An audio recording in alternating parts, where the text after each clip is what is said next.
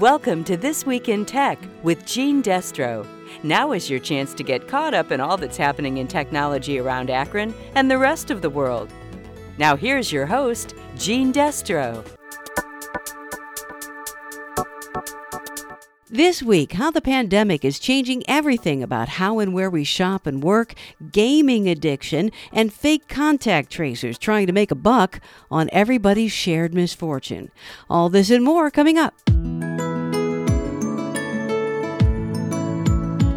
Millions of people have been working from home since mid to late March, but now some companies are going to make that permanent. San Francisco based Twitter says they're giving employees the choice to work from home all the time. And it's not just big tech companies making the change. Fortune magazine's Geoff Colvin has the story. It's nationwide insurance based in Columbus, Ohio, with employees all over the country. In early March, it moved 98% of its workers to working from home, and the company's seen no change in its key performance indicators. Customers say they can't tell the difference, so Nationwide plans to shrink from 20 office locations pre crisis to just four. CEO Kirt Walker says those four offices will be staffed by volunteers, at least until the pandemic passes. One tip he's learned from the employees when you start your workday at home, put your photo badge on, and when you end your workday, take it off. Psychologically, it allows you to start and end, and also let your family know when you're at work and when you're not. I'm Geoff Colvin. But we're not just working more from home these days, we're playing more at home as well. And when that play involves video games, there could be some big problems that follow, especially when it comes to kids. A new study suggests video game addiction is not only real, but affects one in every 10 gamers and can result in mental, social, and behavioral issues.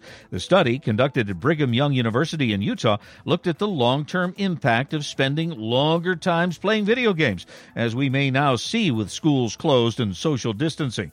10% of adolescents surveyed were deemed pathological gamers who had difficulty disengaging from games and experienced a disruption in healthy functioning.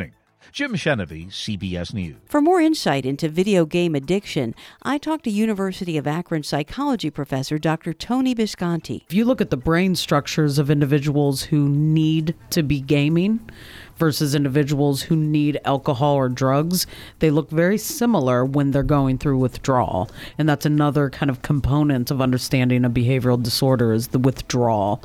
And so, you know, the same parts of the brain is being is being impaired. So, if I'm a parent and I'm listening to this and I've got kids who are really into gaming, how would I ever be able to tell what's okay and what's not? And then what do I do if it crosses the line and becomes not okay? I think the first thing that you want to do is look at the gaming prior to it becoming an addiction. So, right from the start, I think we need to have monitors on our kids' phones, on our kids' iPads, certainly on gaming consoles. So, if you look at parents who put controls X amount of time per day, use it as a reward as opposed to, okay, you're bored, you can go game for seven hours, but hey, did you eat? Did you get your homework done? Okay, I'm going to let you have half hour of screen time. You'll see that addiction rates are lower in individuals like that. So even though it may seem harmless, well, they're not purchasing anything, they're not outside getting in trouble, they're not breaking a law, so on and so forth. You really need the control and monitoring right from the start. If that doesn't work and we've now run into someone that we think might have a problem and, and parents are listening thinking well i'm not sure if my kid has a problem you got to ask yourself those kinds of questions which is basically are they able to dislodge from gaming when they're in social interactions? Do you have times in which they are like needing to game? So even though we're out, we're doing something with the family, they want to go home, they want to game. They're excluding doing family and social activities to go back and do that. The other thing you have to look for is if they need to do it in increasing amounts. So think about it like a chemical addiction, right? if I only needed one cigarette a day for the rest of my life, okay, that's probably not too much of a problem. But if I go from one to two to 10 to a pack, that's a huge problem. If they do it a half hour a day, that's probably not a problem. If they go from a half hour to an hour to two to four to they're not sleeping at night, then there's a whole host of problems. What should parents do if they start to recognize there's a problem? You probably need some intervention. It's probably more than you as a parent can do. And there you'd want to go to a child psychologist, someone who specializes in behavioral disorders or behavioral addictions.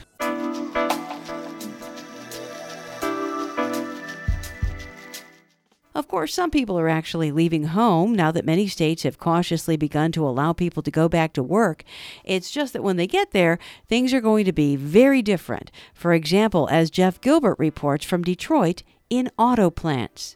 Expect more spacing, more sanitation, everybody wearing masks, and some auto workers given even more protective gear. GM CEO Mary Barra says they've already been doing this in Asia and in American plants making medical gear. Where our coronavirus safety protocols have been in place, we have not seen a confirmed case of community spread in our facilities. Ford Chief Operating Officer Jim Farley says they've put together a playbook for reopening their plants. The auto industry is America's economic engine. It's critical that we get this restart right. Production will ramp up slowly over many weeks. Jeff Gilbert, CBS News, Detroit.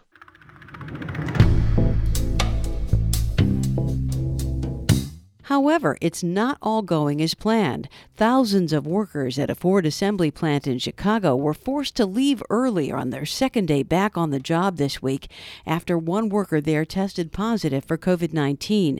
WBBM TV's Charlie DeMar reports. All these people crowded on top of each other. Ford providing video highlighting some of the updated health changes from temperature checks and reconfigured workstations. We caught up with employees like Michael Hopper. I lost a brother May 6th to the coronavirus. Wearing his Ford issued face mask, Hopper, along with others, describe an experience inside the plant that doesn't sound or look like that polished video. I clean my own workstation myself. York City wants travelers to be safe on its subways and buses, so the Metropolitan Transportation Authority, the MTA, is experimenting with some brand new technology. WCBS TV's Maurice Dubois has the story. The agency unveiled an ultraviolet light pilot program to get rid of COVID 19. 150 mobile devices will be rolled out on subways, buses, and other city transit facilities starting next week. The devices flash UVC rays capable of eliminating all the viruses they see. These rays are so strong they cannot be used while people are on board.